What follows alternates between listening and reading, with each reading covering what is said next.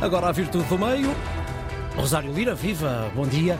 Estava a olhar para a nossa conversa à volta do tema deste primeiro programa da Virtude do Meio, o descontentamento dos portugueses e a forma como se manifesta. Nós somos, somos moderados ou estamos acima, somos mais moderados que os moderados? Vamos ver isso com a Raquel Varela e com o Manuel Falcão, que são hoje eh, a nossa dupla da Virtude do Meio. Muito bom dia também para eles.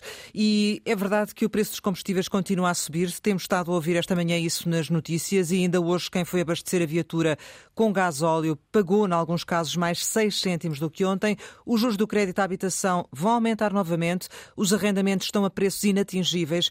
E no supermercado, apesar do IVA zero, quem vai às compras sabe que com o mesmo dinheiro traz cada vez menos para casa. Os portugueses estão descontentes, mas não há manifestações espontâneas, como aconteceu em 2011, uma adesão contida às propostas dos sindicatos. O governo tem maioria absoluta. Raquel Varela, afinal, como é que se está a manifestar este descontentamento dos portugueses? Antes de mais nada, muito bom dia e é um prazer estar aqui convosco. Um, bom, eu antes, antes queria dizer que eu acho que esta é talvez a questão das questões. Podíamos estar dias a debatê-la, que é porque é que as sociedades se revoltam e porque é que as sociedades não se revoltam. Um, Portugal é uma das sociedades europeias e, aliás, mundiais com mais conflitos nos últimos 200 anos e, portanto, também a nossa memória é muito curtinha, não é? A nossa memória é no imediato ou nos anos recentes. Uh, eu acho que é preciso distinguir aqui duas coisas. Uma coisa é a expressão do mal-estar, outra coisa é a passagem à, à, à ação coletiva.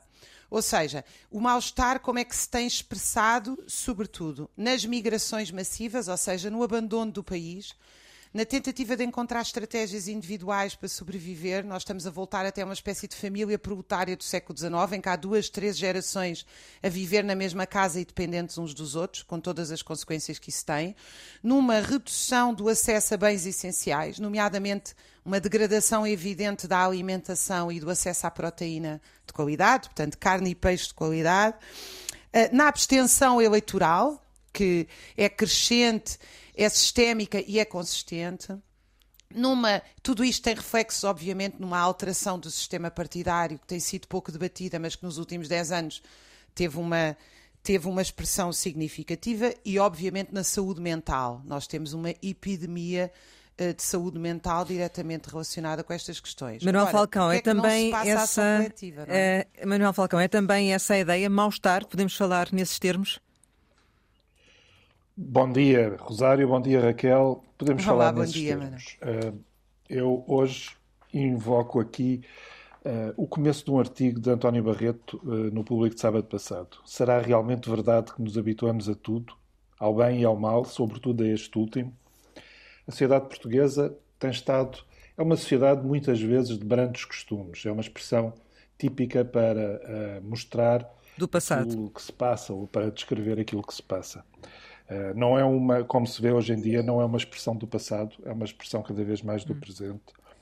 Eh, e eh, todos os sintomas de mal-estar que existem e que foram relatados têm uma contrapartida que tem sempre sido privilegiada nos últimos anos, que é a existência de uma política assistencialista, subsídios, gratuitidades, no fundo, comprar o sossego, em vez de fazer reformas estruturais e reformas de fundo.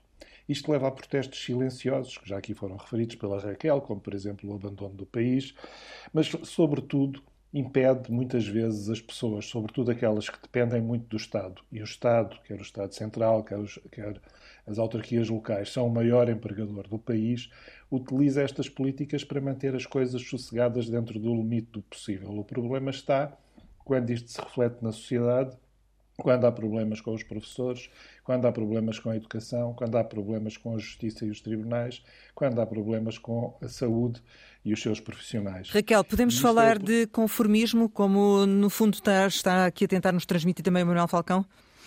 Então, bom dia, Manuel, desde já também para ti. Eu, eu acho que eu não concordo com essa ideia dos brandos costumes, uh, mas uh, acho que, evidentemente, há aqui, uh, eu diria também questões políticas fundamentais. Evidentemente, a questão do assistencialismo eu concordo inteiramente, essa ideia da compra do sossego. através mas, do subsídio, nomeadamente. sim, através da generalização de subsídios. E atenção que não é só às franjas mais mal pagas dos trabalhadores. As empresas empresas em Portugal, se não fossem subsídios, não sabemos onde é que estariam. Uh, mas uh, eu acho que há aqui também uma questão política muito importante. A grande maioria das manifestações em Portugal é quando há governos de direita no país. Quando há governos de esquerda, sobretudo através dos acordos com os sindicatos, tende a haver menos manifestações. Mesmo assim, pese embora a geringonça ter tido esse efeito de apaziguamento na altura dos conflitos, uh, nós temos, tivemos as maiores manifestações de professores desde 2008, consistentes.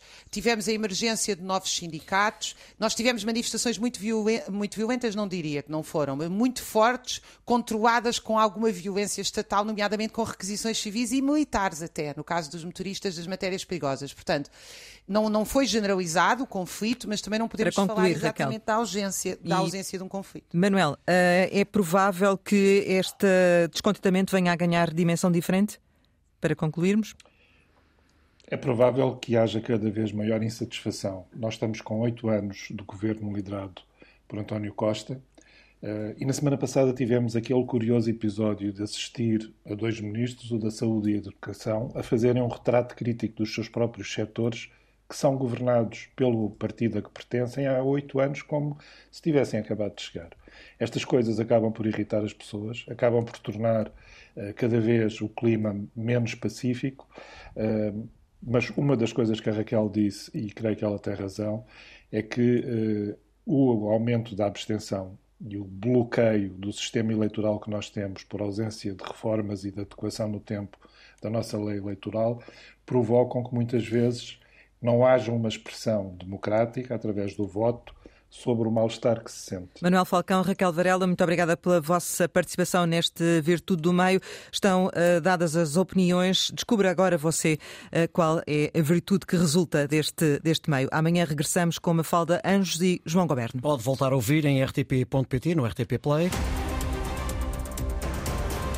Liga à informação. Ligue à Antena 1.